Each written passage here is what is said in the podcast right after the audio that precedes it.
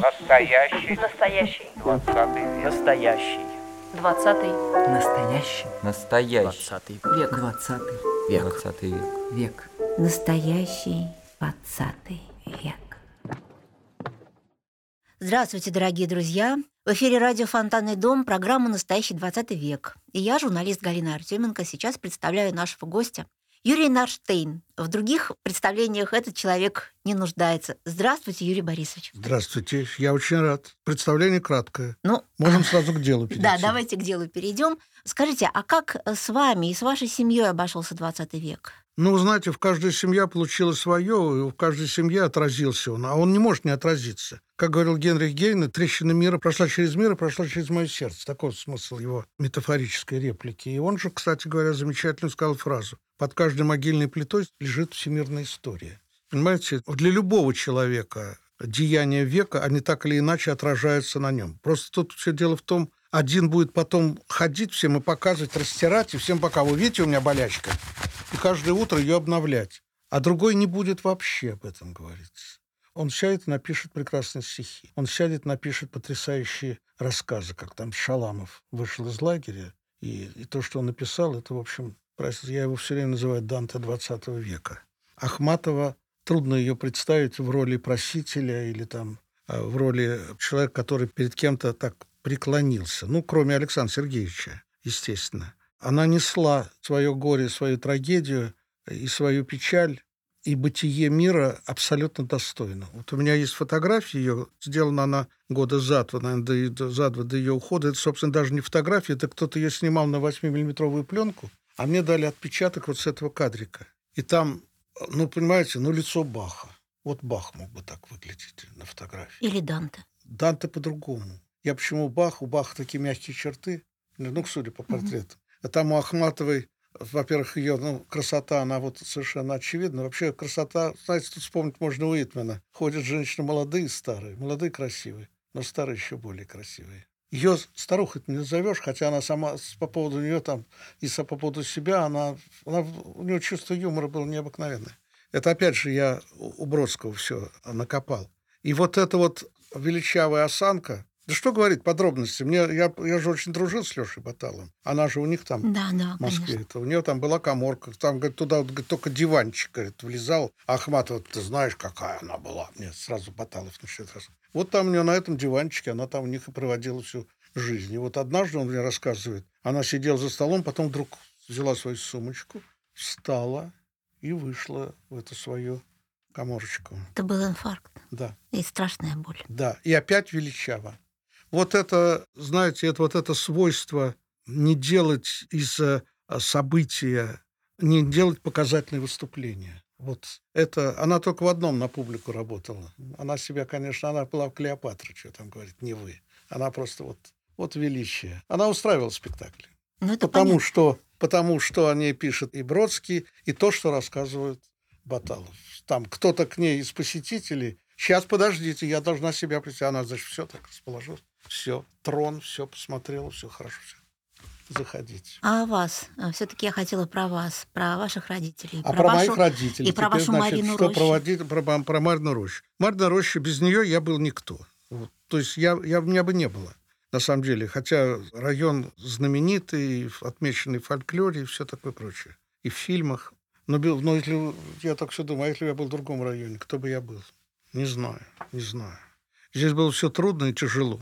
Ну, во-первых, э, начнем с того, что у меня такое было в жизни ощущение, что всю жизнь, вот все мое детство, от, от когда оно начиналось, я не знаю, хотя я помню какие-то детали из э, своего так, достаточно раннего детства, но такое было впечатление, что над тобой все время стоял кто-то, который тыкал в тебя пальцем, и, и- и слово «жид», оно не сходило, оно, оно входило как естественное в словарь. Это вы когда вы Это там во дворе Марная бегали? роща, да, во дворе. Вот такой, да, мальчишки. нормально-нормально, Да, а потом- потом, если что-то не так, то сразу же, понимаете, да?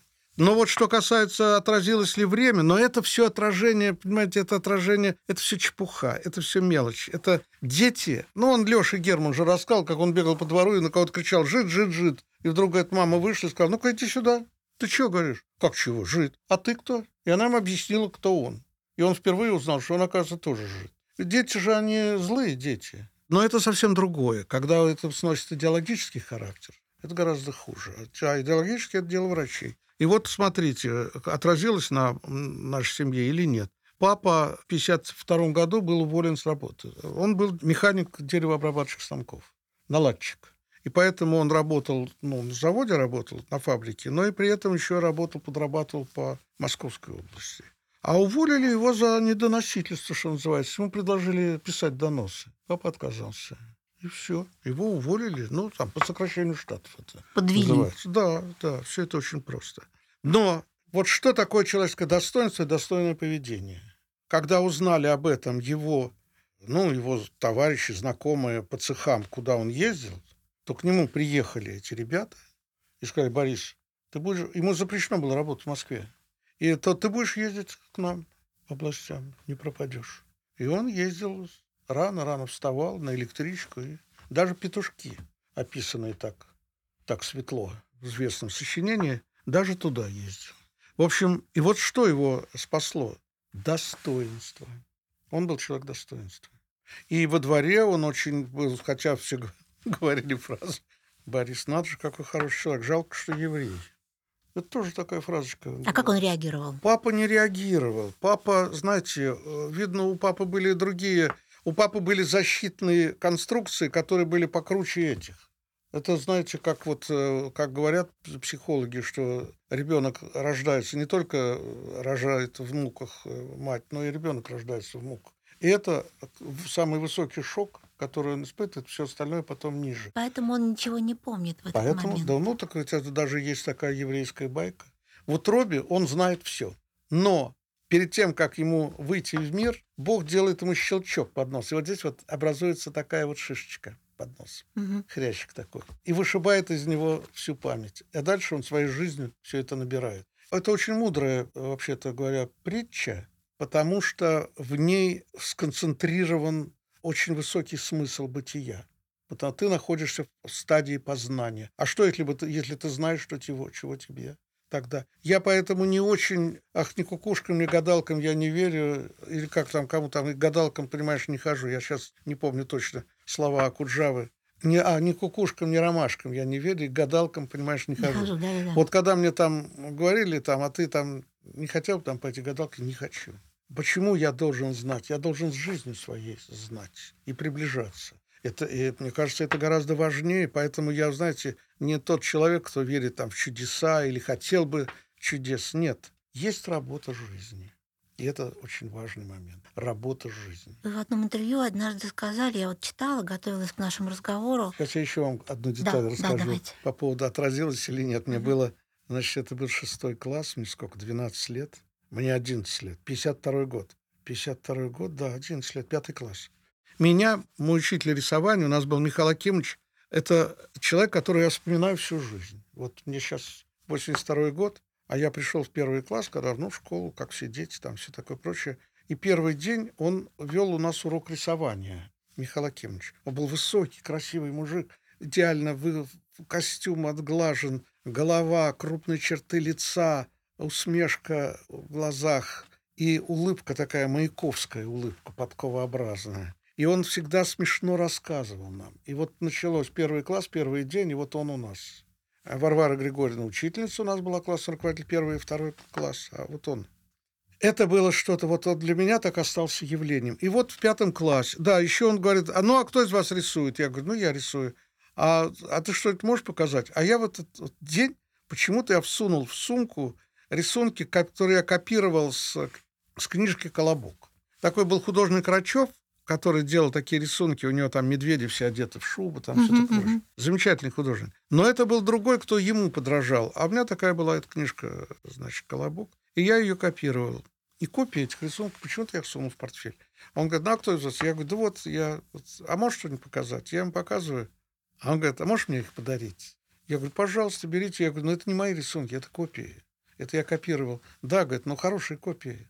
Вот. И, и у нас с ним завязалась дружба до 10 класса, потому что он с 7 класса черчение у нас преподавал. Ну да, там Так менялось вот он меня в пятом классе сказал, я, говорит, Мгм. хожу в институт усовершенствования учителей. Мы там у нас такие занятия месячные там бывают раз в полгода, раз в год. И мы там, ну, рисуем модель, там и все прочее. Хочешь, там, говорит, есть кружок, а ну там постарше ребята тебя, да ты, говорит, хорошо рисуешь, я думаю, что тебя возьмут.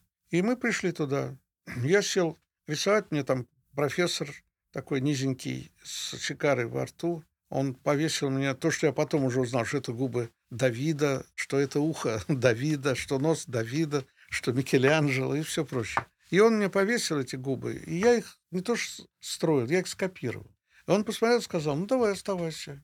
Это было дело в сентябре. А в декабре ко мне подошла красивая женщина, она была у них завуч вот этого кружка, и сказал, ты больше не приходи, потому что ты плохо учишься. Я, как я плохо учусь, у меня даже троек нет. Да вы же дневник мой не видели. Нет-нет, не приходи. Дело врачей начиналось в 52 году. Это было вот ее... так я столкнулся с э, этими Мгм. делами, да. Я пришел домой зареванный, потому что мне так нравилось. Я там уже четвертый месяц ходил, рисовал. Я туда бежал, рисовал. И я же знать не знал, что такое лакаон, там голова дядьки с бородой за- за- задрана. Это же я потом стал узнавать историю там греческой пластики. Но я думаю, вот придет время, я буду рисовать эту голову, там все. То есть это было крушение мечты. Это было крушение, да. Но после этого я, правда, мне Михаил Акимович ни слова не сказал тогда. Ага. Ни слова. А как вы эту травму пережили? Как вы это вообще Вообще-то для меня было довольно сильно, довольно сильно, но мама, когда я пришел домой, мама с папой были дома, поскольку я же туда вечером ходил. Это был институт совершенствования учителей, он был, находился в доме ученых на Кропоткинской. И я все тогда проходил, э, мимо прохожу мимо, и я кому-то рассказываю, вот там, говорю, на четвертом этаже, в 52 году я там рисовал. А после вот. того, как дело врачей закончилось, мы знаем, Так чем. вот- Вы не вернулись туда? А куда мне верно возвращаться? Меня оттуда? Я просто пошел в Дом пионеров, записался. Там был такой Михаил Андреевич, замечательный преподаватель, фронтовик, конечно. Вот. Артем Михайлович, он тоже вел и за кружок, но только в декоративном уклоном. Я бы, ходил и туда, и туда, в общем. А потом уже в девятом классе поступил в художественную школу, где училась моя будущая жена, с которой я не был знаком, естественно, там. Только слышал там о девочке с косой, красивой. И там же учились э, Эдуард Назаров. Жил-был пес, вы знаете. Да, это конечно, конечно. Слава Назару, который недавно помер, к сожалению. Славочка был, а потом уже он закончил там институт, и он живописец и делал огромные батальные вещи, но его знают все как художника знаменитого цикла про кота Леопольда. Мой друг Леша Леви, с которым мы по сию пору перезваниваемся и общаемся, и встречаемся, и вспоминаем, и, и говорим, и думаем. Есть о чем думать, есть о чем рассказать. Я, кстати, только недавно кому-то там впервые рассказал, а вот об этой истории со мной вообще никому не рассказывал. Ну, как-то не, не очень хочется, знаете, как сказал один человек, не, не жалуйся, посочувствовать не посочувствуют, а уважать перестанут. Поэтому тут надо вести себя... Понимаете, прозвучало слово «достоинство». Вот у меня отец достойной жизни прожил, хотя умер рано, 51 год. Да, совсем молодым человеком. сейчас 51 говорят. год, да. да. абсолютно. Но вот тут важно, вот что он для тебя, кто он. Летом я видел воскресенье, суббота, э, недели были шестидневки, а воскресенье летом у нас во дворе к нему приносили матрас, он там на всю Марную рощу был известен. Он перетягивал матрас, пружинный. И я стоял и смотрел, как он это делал. У меня у нас с братом до сих пор остались эти иглы, вот такие вот, которыми прошивали борта матраса. Вот как он это делал. Зарабатывал-то он всего по тем делам, это значит было 60 рублей в день. То есть, ну, если зарплата была, допустим, там у него там 120 рублей, то есть 1200 рублей, Мгм. ну, ну, вот теперь помножь, что такое 60 рублей. Это, Такой тяжелый это труд практи- тяжелый труд, да. Мгм. Ну, ну, там Марьина роща, а кто там, с кого брать-то? Ну да. Но опять же, понимаете, мой университет – это мой двор. Со всеми пьяницами, ворюгами, со всеми антисемитскими делами. Но это мой университет. Там очень интересные люди были. Очень интересные. И ворюги были интересные. Всякие они были. И подлецы там были. Но и были те, кто, в общем, сидел, знал, что он сидит за дело, возвращался, потом опять магазинчик подломит, и опять на очередной срок идут. Циклично так все было. Я с ними как-то очень был так э, в хороших отношениях, дружен был. Они любили со мной играть. Такая была игра пристеночек, когда монеткой бьют по стенке, она отлетает, нужно как можно дальше. А второй должен своей монеткой ее так отскочить, таким отскоком, чтобы она легла неподалеку от той, чтобы рукой можно было затянуть и накрыть эти две монетки. И ты забираешь тогда монетку, или он твою, или ты. На денежки. Ну вот, они играли со мной, и все хохотали, потому что я их обыгрывал. Потому что глаз у меня Наметанный был острый. глаз, да, да? да, да. Но они хохотали, но все честно. Игра там была там на копейку, на две, на три копейки. Вот сказка сказок, это же оттуда, из Мариной рощи. всё Конечно, ощущение. без Марьиной рощи там в конце в финале там кадр мост, под которым внутри там где проезжает Мгм, поезд. Да. Вот это мост, на котором закончилось мое детство, потому что его потом стали реконструировать, и там я как-то бегая, в общем, упал, попал в больницу, перитонит и все прочее. Это был уже 55-й год. Ты уже подросток потом. Ну да, да. Дальше пошла, дальше началась жизнь, в которой ты не, не, не со стороны глядел, а ты был участником этого процесса. Это, это очень важно. И самое главное, важно, что вот как происходит у человека, вот у меня произошло знакомство с искусством, такое вхождение в него. Потому что я, например, полюбил очень, случайно мне попался репродукция на глаза «Анкор», еще «Анкор», это Федотова. А я там увидел, я смотрел на это и думал, боже мой, как это мне напоминает нашу комнату. Этот бритвенный прибор, такой же, как у папы. В коленкоровой коробке лежало зеркальце, которое так раскрывалось шала- шалашом таким. И там на столе у этого офицера этот же самый, этот короб. И это всё. узнавание предмета как-то... И это было по узнаванию предметов, как у нас в комнате. Пол крашеный, допустим, у нас был крашеный светло-охристо, охра пополам с красным, Мгм. с красной охрой. Я помню такие Такие, полы. такой пол был крашеный, поскольку каждый год красился, поэтому краска, она блестела, да, и такая она волнами по этим самым доскам. По Босой вот ногой на нее хорошо Да, было да. наступать. И там отражалась э, луна в, Да. в окне. И вот эти цвета, они вдруг, я понял, что я здесь смотрю в 19 век, а это мой век, я его вижу. И с тех пор у меня это стало одна из любимых вещей. Вот, она для меня была и осталась навсегда. Очень важно, я о ней в своей, я не знаю, есть ли здесь это, но в своей книге я, там, вот у меня же двухтомник, Да-да-да. Вот сейчас сюда они должны привезти ребята. Ну, вот где-то вот здесь должен быть. Мгм. Ну, вообще не знаю, Паршинель. может и нету здесь. Потому что это предшественник, прелюдия к моей большой книге. А вот э, я просто хотела вопрос вам такой задать. В каком-то интервью вы сказали, что вы, когда все это случилось, там перестройка, все остальное, реформы, что вы изначально в это все не верили. Я в это, понимаете, для меня, для кого-то перестройка очень имела большое значение. Ну, во-первых, большое она значение имела для Варюк, потому что это было место э, и площадка, создалось пространство, когда можно было воровать, а тебя, тебя не вором считали, а представителем новой экономики. То ты, мол, такой вот, такой вот хорошо умеешь здесь все сконструировать. То, что это было, было воровство, это очевидно. И то, что эти миллиардеры на воровстве получили свое богатство, это очевидно. Понимаете, это время, помимо всего, еще большой фальши. То есть там были вещи, которые необходимо было делать в экономике, все. Но ведь не экономика, бог. Все-таки просвещение, все-таки сострадание. Кто-то говорил, что перестройка открыла там архивы, там Это все, позволила... да. Я все не сомневаюсь. Вот я как раз ехал сюда, Мгм. в поезде я читал, вот сейчас на, ехал на Сапсане, я читал всю дорогу книгу о Рябушинских. Вот, там очень много открылось. При этом, знаете, у нас вот начинает писать, там открывает тему, уже сразу, во-первых, вся революция летит к чертовой матери. Вот, вот, вот как было прекрасно, и вот что стало. Простите, прекрасно не было. Если мы о времени будем говорить по Шуваловским дворцам, то все прекрасно. Загляните с другого с С крыльца, другой с другого- стороны, другой с черного стороны. хода зайдите. Да, у Тропинина, пожалуйста. Вот я больше всего в его живописи люблю портрет мальчика, который я не знал, что это портрет сына. Но это для меня живопись абсолютно самого высокого класса. Не его вот кружевница, а именно вот этот мальчик. Он же ведь крепостной был, Тропинин. Он себя оттуда выкупил. Чуть ли не граф Ростопчин был его хозяином. Но могу ошибаться. А семья нет. И это все, видите ли, тут надо понимать, где что, потому что можно даже давать человеку там возможность там, он, вот Григорий Сорока, Да. фантастический художник, да, а судьба трагическая. И то Венецианов ему много помог. Помогал. Он, он убеждал помещика, что у тебя кто это? Талант необыкновенный. А Григорий Сорока действительно очень талант, а судьба трагическая. И вот тут надо смотреть обязательно со всех сторон. А иначе мы не получим объективность времени, как скульптура, которая имеет 8 точек осмотра. Это мы на время должны смотреть, как на скульптурное состояние. И с этой, и с этой, и с этой. Конечно, встречались наверняка и помещики, которые книги читали, но читали не для того, чтобы читать, как гоголевский Петрушка, просто вот смотреть буквы. Они читали, чтобы что-то сквозь этот текст что-то увидеть. Тургенев же, который жил как сыр в масле, катался или не крас. Но они потом пошли все равно другой дорогой. А как бы, как бы Тургенев мог бы написать вообще «Отцы и дети»? А уж не говорю о записках охотника. Одна из великих книг в русской литературе.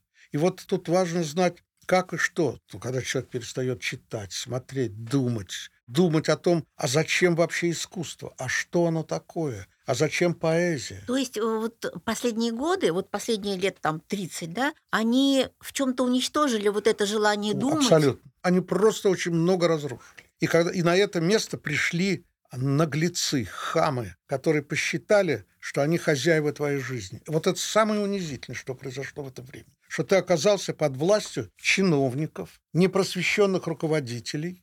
А, причем, опять же, я не буду огульно говорить, разные были. Но при этом, в общем и в целом, вот эта философия что умри ты... Это лагерная да, присла. Ты умри сегодня, ты а сегодня, завтра. а я завтра. Вот. Да и ты являешься препятствием к кому-то другому на пути его получения себе дивиденд. И это омерзительно просто, понимаете? Это, это не важно, какой ты пост занимаешь. Но если ты занимаешь этот пост, ты тем более должен быть безупречно порядочен занимая высокий пост, зная, что от тебя зависит жизнь других людей. А думаете, есть ли выход в обратную сторону? Только открытый разговор. То есть как? А так вот ты должен сказать, вот ты занимаешь, ты занимаешь такой пост. Почему ты ведешь себя вот так? Я всегда открытым текстом говорю.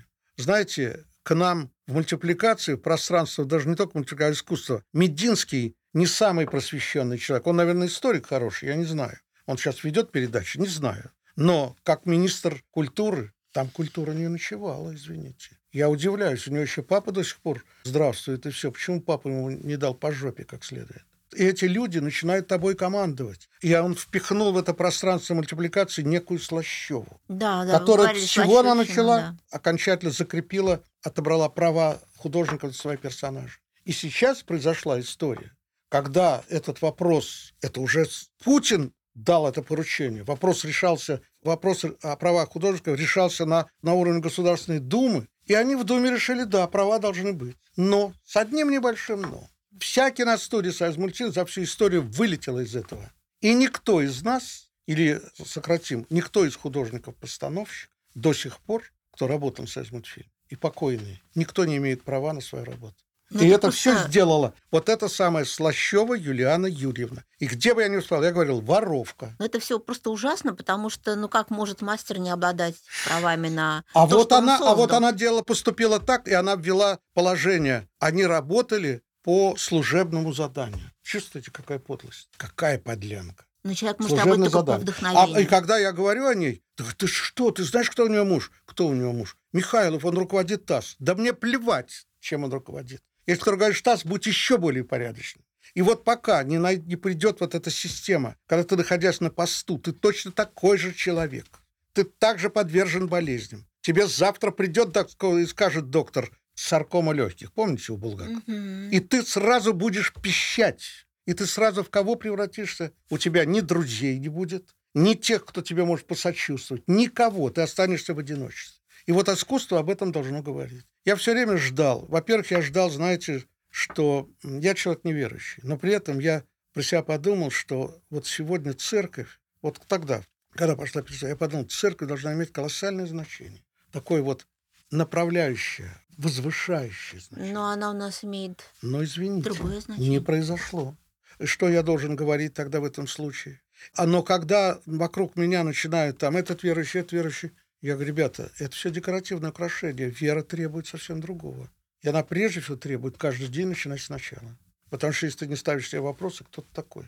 Когда вы на своего сына смотрите, вот он верующий, глубоко верующий человек, вы Кто? видите, ваш Мой сын, сын? да, он да, же вот верующий. начинает каждый да, день сначала. верующий. Но вы знаете, ведь он прошел очень сложный такой, путь. Очень не в этом дело. У каждого человека сложный путь, на самом деле. Но он прошел образовательную программу. То есть у нас огромное количество книг, в том числе по иконам. И я помню, как Боря мне говорит, у нас по росписи Дионисия книжка была еще 70-х годов издания. Потом-то вышла замечательная большая книга. Так он говорит, пап, можно посмотреть? Я говорю, ну, конечно, можно. Я говорю, только аккуратно, потому что здесь листы раскладываются, не порви. Ну, порвал. Ну, что я после этого что должен сказать? Боря, не бери книги. Ровно наоборот. Книга должна быть обтроганная, иначе она не книга. И вот э, Боря, господи, да я только приветствовал. Причем очень смешная история. Он там расписал предел впервые. Приехал кто-то из иерархов, ходит, смотрит, не пойму, мультипликация какая-то. Да что? Да. Он не знал ничего обо мне. Почему у него вырвалось это, я не знаю. Но это не важно. Это не важно. Хотя вот Видите вы же при вот сече при Керченце, вы же там использовали как раз Конечно, а как же? Там, а, там огромное количество материала мы перерыли. Там была художник Марина Соколова, с которой мне работалось просто... Оно, фильм этот, там два режиссера, Иванов Вано и Да, я. да. Он меня пригласил к себе в сорежиссеры. Может быть, это очень сыграло в моей жизни, имело большое значение. Вообще, на самом деле, понимаете, я уже очень много знал о кинорежиссуре, очень много книг прочитал, потом шесть томов из Эйнштейна. Это была для меня такая академия. Но мне не давали возможность быть режиссером, потому что у меня не было высшего образования. Но вот в результате э, моей работы с э, Иваном Петровичем, это он настоял, чтобы... И более того, меня же не хотели даже в титры включать туда, как режиссера. Хотя, ну, там Вано-то знал, что я сделал. Я практически перевернул весь фильм.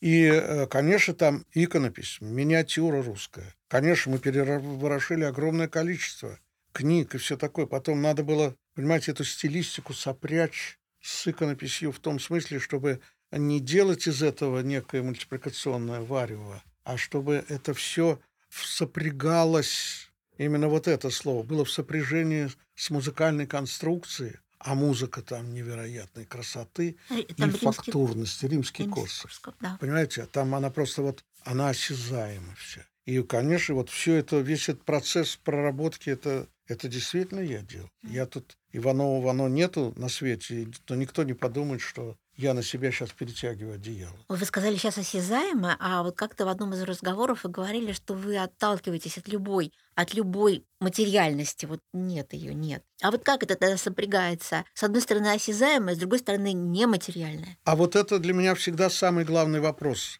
Я, когда я говорю об изображении, вот мы с Франческой, хотя у нас фильмов немного, но каждый фильм требовал свою фактуру изобразительную, свое воплощение вот в эту в материю. И для меня это самая тяжелая и самая серьезная задача. Я все время говорю материально, нематериально. Вот все время, когда мы с ней разговариваем, я говорю материально, нематериально, а изобразительно, неизобразительно, видимо, невидимо. То есть видимое надо сделать невидимым, а а невидимое видимым. Видите ли, музыка невидима. Она Слышно, ну, общем, да. но здесь, когда ты имеешь дело с материей изобразительной и с музыкой, которая имеет внутреннюю свою конструкцию, надо поймать эту конструкцию. Надо поймать, но надо еще всегда держать задачу высшего в данной ситуации. Вот это вот очень важный момент. Надо всегда выше быть. На, я всегда говорю, на грани невыз- невозможного. И всегда именно это слово употребляю. Невозможно. И поэтому всегда мучительно работа идет. И всегда этот кошмар. Я вообще не знаю, как Франческа меня до сих пор не удушила где-нибудь. Это уже больше не подлила полувека. яду. Больше полувека. Это полувека, но фильмов-то всего вот. Потому что вот этот век этих переходов, с чего, что, чем это кончилось для меня? Вернее, с чего это начиналось? С того, что нас попросили из павильона с шинелью фильмом. Да, мы не, не успевали, нич- да не просто не успевали, это была совсем другая работа по, по внутреннему ощущению. Мы имели дело, во-первых, с великим Гоголем. Это одно. Но я тогда, когда мы начинали, я не знал, куда я вообще вперся.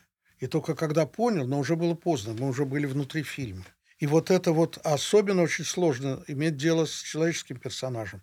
Где грань гротеска, чтобы не уйти просто в гротеск, в ну погоди. А где грань реальности, чтобы не перейти в гиперреальность? Вот она, вот, вот между этими двумя клеммами. И нужно, чтобы этот персонаж, чтобы он не был на одной линейке. Чтобы у него и вот это, и вот это, и вот это, и, и улыбочка, и, и ведет себя как ребенок, и в то же время вдруг э, страдает над тем, над чем ребенок даже страдать не может. И, и восхищается тем, чем может восхищаться ребенок.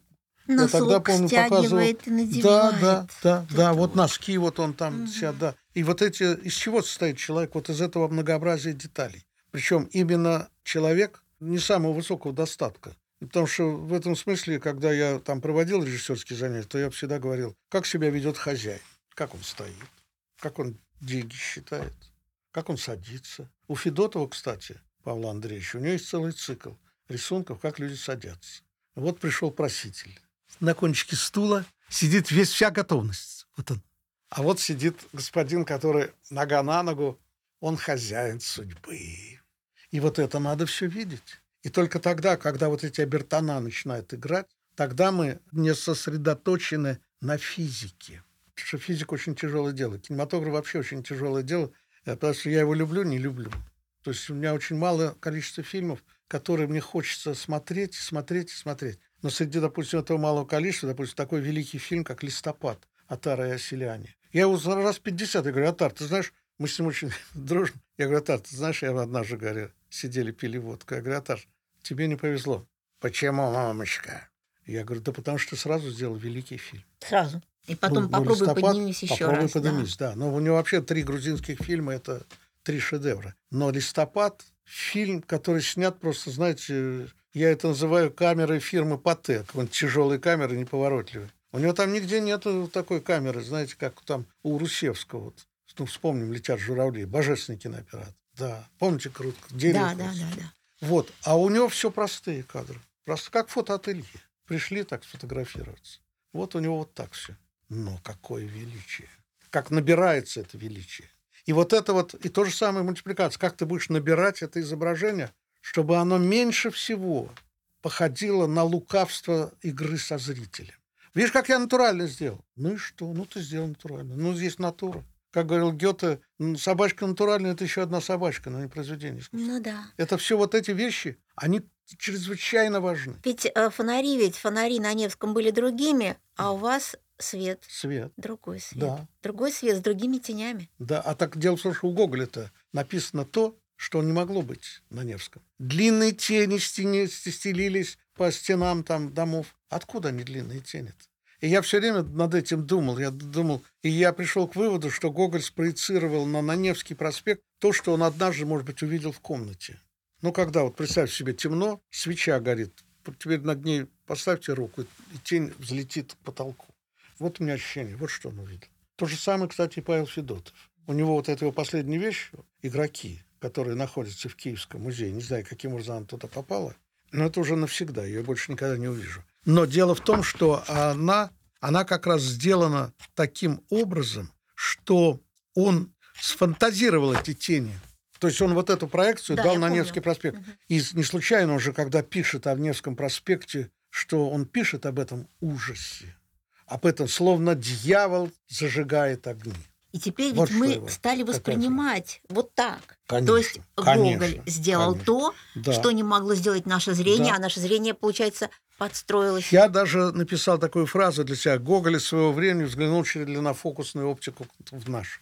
Понимаете? Это вот оттуда. Это вот такая оптика. А скажите, пожалуйста, вот насколько сейчас возможно всем нам сохранять это самое достоинство во времена, до которого мы вообще не чаяли дожить? Вот то, что сейчас вот происходит Я понимаю, что всеми, да. сейчас времена, да, вот то самое блажен, Которые- посетил да. сей мир в его минуты роковые.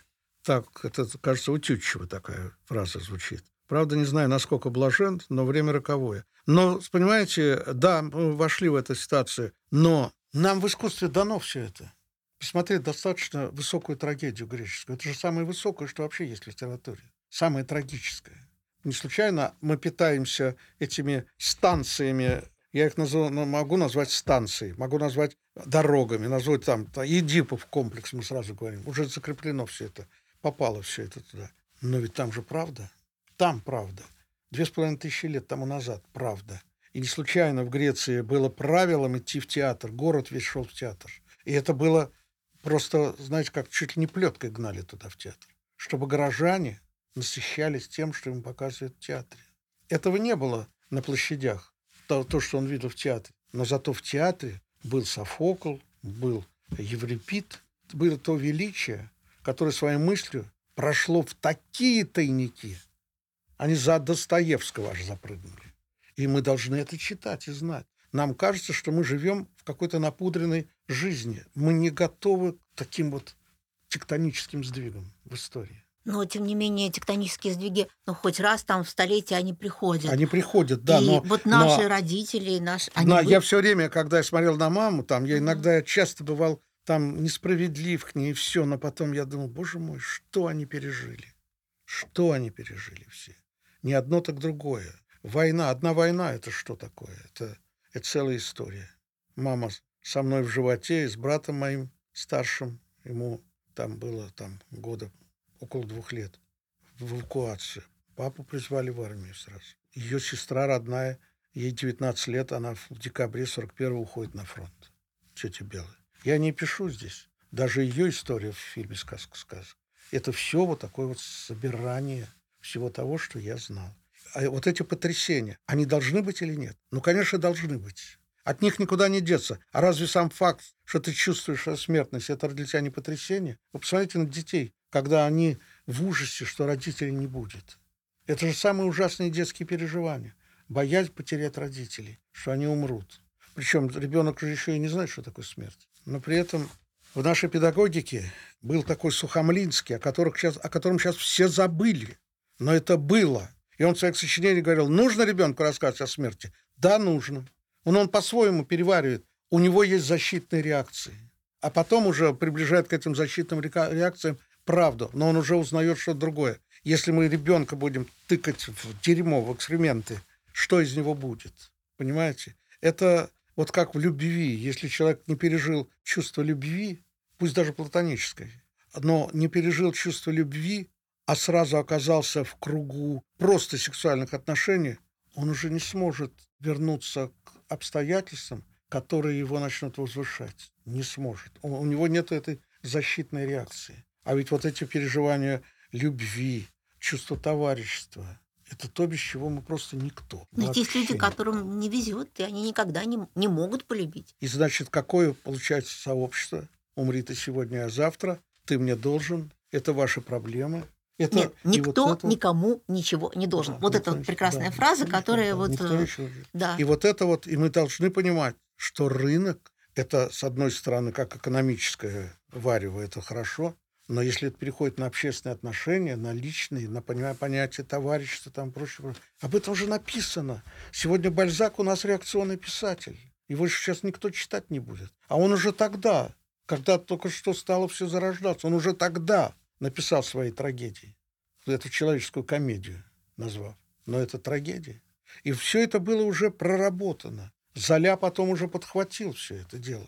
Уже на другом уровне. Но представил себе это очень хорошо вот этот великий француз. Скажите, а кто для вас вот сейчас вы успеваете читать или как-то видеть что-то, то, что сейчас вот создается? Кто для вас сейчас И интересен? сейчас не знаю. Во всяком случае, все то, что сразу навалилось из литературы, все самое поганое, это все для меня отвратительно. Я даже не хочу это касаться, потому что, в конце концов, ну, я могу открыть Данте. Потом, понимаете, трагичнее, чем у Шаламова, уже трудно вообще найти. Ну, кстати, Шаламов ведь говорил, что лагерь никому он не Не опыта, да, да, нет, конечно, никогда, опыт. никогда, да. Но он об этом пишет очень просто и невероятно трагично. Вот в, этой, вот в этом вот в таком спокойном описании трагедия невероятная. Просто от нее это действительно ошеломление. Но ведь дело в том, что жить в трагедии невозможно. Но, но в то же время человек не может не читать эти книги.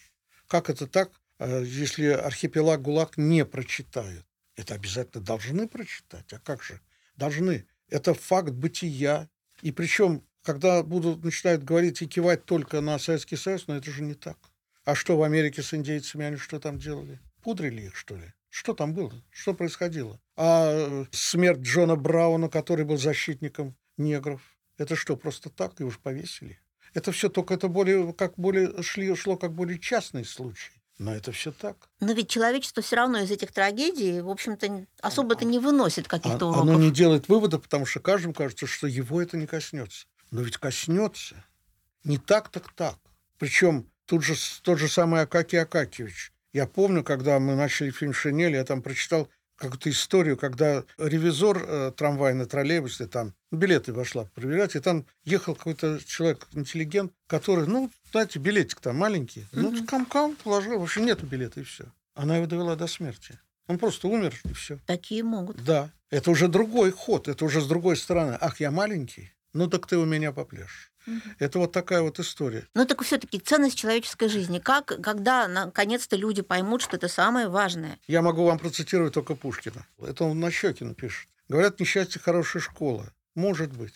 Но счастье есть лучший университет. Потому что оно возвышает душу, как твоя, мой милый, и как моя, как тебе известно. Счастье Вот это Пушкин пишет. И мне- я считаю, что это вот, понимаете, это вот это должно быть. Но при этом рядом должен быть Бетховен, пятая симфония. Понимаете, должна быть судьба стучаться в дверь. Чехов говорит там о человеке с молоточком. Но когда я узнал, что в Организации Объединенных Наций они так устраивают декоративные украшения, они слушают все девятые симфонии Бетховена, обнимитесь миллионы. Да кто там посмотреть на ваши рожи только? Кто вы такие? Вы не ходите, вы книг не читали, вы не входите в эту драматургию жизни. Вы только отстаиваете каждый свой маленький интерес или приказ своего начальника. Больше ничего. Вот это, это ведь на самом деле позиция людей трусливых, потому что уже сам факт, что ты находишься под пятой, под кулаком своего руководителя, и он тебе будет говорить, как и что, это уже позиция трусливого человека. И опять Александр Сергеевич Пушкин. Дорого ценю я тут это права, от коих ни одна кружится голова. Я не ропщу, что не там, боги мне в сладкой участи, отказали боги мне в сладкой участи ос- оспоривать налоги или мешать царям друг другом воевать. И мало горе мне, свободно ли печать морочит Олухов, или царская цензура в бумажных сам замыслах стесняет балагура. Все это ведь слова, слова иные, лучшие мне дороги права, иная лучшая потребна мне свобода. Зависеть от царя, зависеть от народа, не все ли мне нам равно? Бог с ними, никому. И вот дальше начинается.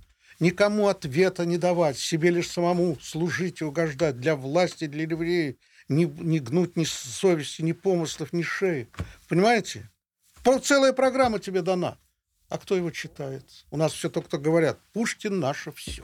И на этом фиксируется, так сказать. А он говорил о, о кашах прения. У него же прямо такая Да. строка, помните, да? А он говорил, к привычкам бытия вновь чувствую любовь. Шедой слетает солнце, что находит голод. Вот о чем он говорил. Но он Его любимая, знаете, еда была? Печеный картофель. Черная карта. Да. Да. Можете себе представить руки Пушкина с этими холеными ногтями, которые отрывает это черное, это сам, а? Какой кадр? Какой И весь огонь, и весь страсть. Вот все сказано уже в литературе, в искусстве все сказано. Вот сколько музыки, боже мой. Там страсти по Матфею, да иди и слушай. Но не получается, что зашел одним, а выйдешь другим. Это случай редкий. Для этого нужно, чтобы уже был готов. Мембрана это работала. Ее надо подготовить. Вот такая вот штука. Знаете, я сейчас хочу вспомнить одного из героев э, вашего мультфильма, но э, вот ежика в тумане, но не ежика, а Филина. Мне кажется, что Филин это такой несостоявшийся ежик, у которого нет своего медвежонка. Вы знаете, сегодня мне, я подписывал там вот в Витанова, там в магазинчике, и кто-то мне говорит, ой, а почему у вас такой страшный фильм? Я говорю, какой страшный? Он. У него такие глаза. Я говорю, а какие у Филина глаза? Я говорю, ты что, думаешь, у него маленькие глазки? У него же ночное видение, поэтому у него такие глаза. А днем как раз он закрывает глаза, он не может на яркий свет смотреть. Я говорю, чем же он страшен? Он идет, он же не съел ежика. Нет. Он подчинился ему, вдруг увидел, что тот что-то увидел, и ему стало тоже интересно. Он простодушный. И Филин простодушный. И него потом, нет когда они встречаются с нет. ним в тумане, это вообще, это, Мгм. вот эта вся история, это придумана мной. У Козлова маленькая была сказочка. Все то, что там вот это новое придумано, это все придумано И было. вот это рыба или не рыба. А рыба это вот у. Козлова. Это почему меня привлекла эта сказка? Мне так понравился этот эпизод, как он написан. Кто вы и как сюда попали? Мне очень понравилась эта интонация. И вот в этом, вот что меня привлекло в сказке. Потому что мне все время говорят, ну что это за сказка, там же ничего не происходит. Я не знал еще, что будет вот это, вот это, вот это. Но я чувствовал, что что-то будет. И поэтому этот эпизод с рыбой, он прямо идеально, точно, как у Козлова написано, вот так он и вошел. Просто я его срежиссировал, там, это уже другое дело. Но вот так, как я совсем промок, я скоро утону. Это очень хорошие все фразы, которые вроде вызывают смех, а в то же время не смех. На самом И деле вот очень это- глубокая история. Вот понимаете, вот эти вот, вот эти градации, они очень важны, именно градации. Вот как в живописи важны градации. Там без градаций ничего не проходит. Не просто так. Вот эти вот, когда нет градации, так же, как и в литературе, ты вдруг чувствуешь описание того или иного состояния, ты вдруг понимаешь, боже мой, как же это он увидел. Я до сих пор читаю Лермонтова «Штос» и думаю, а может быть, там все-таки еще будет продолжение. Я читаю, и так пам, и обрывается вещь. Но там же у него абсолютно ошеломляющие описания. Такие, что Толстой же не случайно сказал, если бы этот самый, как он сказал, офицер там или поручик, не помню, если бы он еще 10 лет прожил, нам бы в литературе делать было нечего. Ну, а действительно, он почти мальчишка, а он пишет поезд Максим Максимович, и это на все времена. Он там сразу описывает столкновение двух стихий. Этого простодушного, сердечного Максима Максимовича, который ждет Печорина, как ребенок ждет, как возлюбленный ждет. И вдруг приезжает Печорин, и Максим Максимович оскорблен. Оскорблен у него вот это вот описание, вот это, вот это чувство, что он же ждал. Вот на эти вещи, мне кажется, надо обращать внимание. Вот в школе, когда... Кстати говоря, вы знаете, что только в русской школе литература? В российской школе. Вообще в российской школе. Это мне недавно одна японка, моя знакомая из Киота, прислала письмо и пишет Юрий Юрусан. Мы провели опрос по занятию литературой. Нигде нет, только факультативно. А в российских школах советских литература была. Другое дело, что там было много, ну, не совсем того, что нужно, потому что никто, конечно, в школе не мог прочитать «Войну и мир». Во. Ну да, избранные Такие... главы читали. Да, теперь, значит, конечно, было. теперь Угу. кто там мог понять в этих тонкостях любви? Ну, скажите, пожалуйста, в девятом классе человека, какой у него опыт любовный? Дело же не в этом. А вот, вот когда э, учитель тебе показывает красоту слова, звучание слова, вот это вот музыка речи. Так не всем Понимаете? такой учитель достается. Да, но на самом деле на этом уровне должна быть литература. И тогда совсем по-другому. Я довольно выразительно всегда читал в школе. Мне все думали, что я пойду куда-нибудь на актерское. Меня вообще никогда это даже не интересовало. И всегда учительница новый материал. Юра, иди нам почитай. И мне самому было интересно входить в эти фразы. И вот это вот вхождение в слово. Я подарю тебе музыку слова. Вот это. Это очень важно, чтобы почувствовали эту музыку слова. Итак, друзья, будем чувствовать музыку слова. И сегодня у нас в гостях был Юрий Борисович Нарштейн. Спасибо, большое. Спасибо вам.